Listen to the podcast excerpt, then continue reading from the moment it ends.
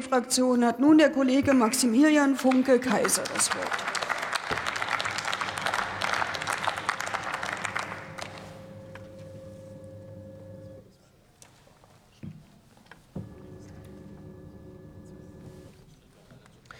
Sehr geehrte Frau Präsidentin, liebe Kolleginnen und Kollegen! Damit wir bei der Datennutzung im internationalen Wettbewerb nicht den Anschluss verlieren, hat die Europäische Kommission vor über einem Jahr den Data Act vorgelegt. Und heute folgt der Antrag der Union. Und ja, liebe Kollegin Hoppermann, die leider nicht mehr da ist. Ich habe mich äh, zu Beginn dieser Woche gefreut, dass äh, dieser Antrag in dieser Woche gestellt wird, dass ähm, da neue Ideen drin stehen, dass Sie mit frischen neuen Entwicklungen da reingehen. Und ich kann Ihnen sagen, ich wurde leider mal wieder enttäuscht. Denn unabhängig davon, dass da nichts Neues drin steht, werfen Sie auf der einen Seite vor, dass die Bundesregierung nicht geeint sei, und auf der anderen Seite adressieren Sie ausschließlich Punkte, die nachweislich bereits geeint sind. Also, liebe Union, entweder Sie wissen es nicht besser oder Sie verbreiten wissentlich Falschinformationen. Was in jedem Fall klar ist, das wird der größten Oppositionsfraktion in diesem Haus definitiv nicht würdig und gerecht.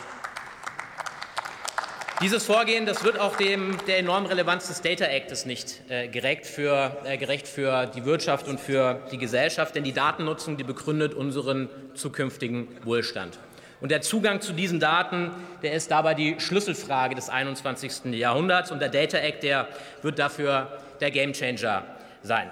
Landwirte, das haben wir heute auch schon gehört, erhalten da beispielsweise Daten auf die äh, in ihren Treckern ähm, ähm, generiert werden. Smartwatch-User bekommen Zugriff auf ihre Gesundheitsdaten. Besitzer von Smart-Home-Geräten können auf äh, die Daten zugreifen, die in ihren eigenen vier Wänden erhoben werden. Der Data Act, der zündet den Turbo für die deutsche Datenwirtschaft, wahrt dabei Geschäftsgeheimnisse, das ist sehr, sehr wichtig, und stärkt zugleich das Recht auf informationelle Selbstbestimmung.